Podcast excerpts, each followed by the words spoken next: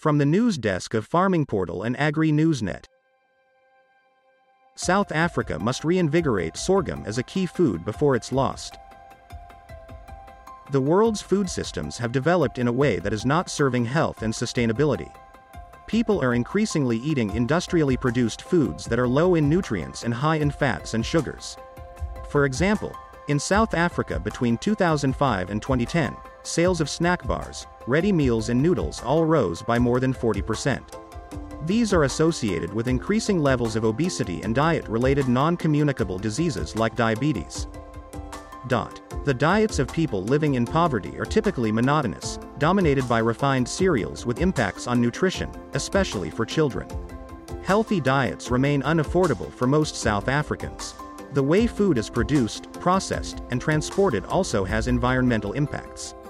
Among these are loss of biodiversity, high levels of water extraction and greenhouse gas emissions. At the heart of the food system's problems is a lack of diversity. Power is consolidated in the hands of a few mega corporations. Growing single crops in a big area makes them susceptible to shocks. And the world relies on four main staple crops wheat, rice, maize, and soybean to meet most food needs. In our research project on sustainable and healthy food systems, we set out to explore some options. We looked at the South African, English, and Indian food systems and how they could become more sustainable, healthy, and fair. We explored how to make these systems more diverse by growing local and indigenous foods. We found that the benefits and value of indigenous foods in the African context have not been fully understood. Knowledge of how to use these foods is being lost from one generation to the next.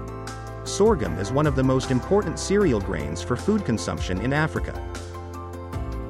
Africa is the world regional leader in total production of sorghum at 25.6 million tons, but it has the average lowest yield at 967 kilograms per hectare. It is indigenous to the continent's savannas and there is archaeological evidence in the Sahara of the use of sorghum dating back 8,000 years. Sorghum is as nutritious as maize and has high drought tolerance. This makes it a resilient option for farmers to plant under changing climatic conditions.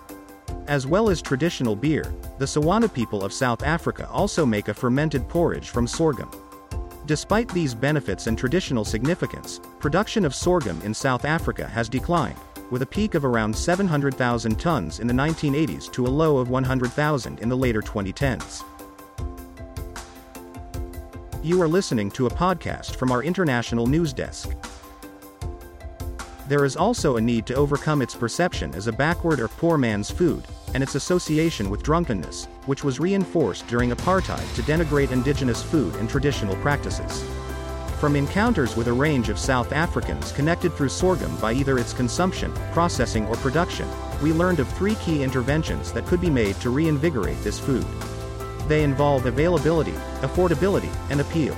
There is a need to focus research on improving sorghum production in collaboration with small-scale farmers to allow them to adapt to new local conditions under climate change.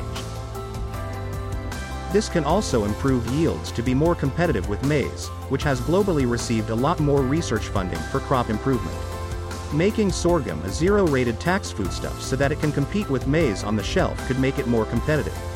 As a rough comparison, the cheapest house brand Mabele meal product in one retailer's online store is 27 Rand for 2 kg, whereas a brand of maize meal is 22 Rand for 2.5 kg.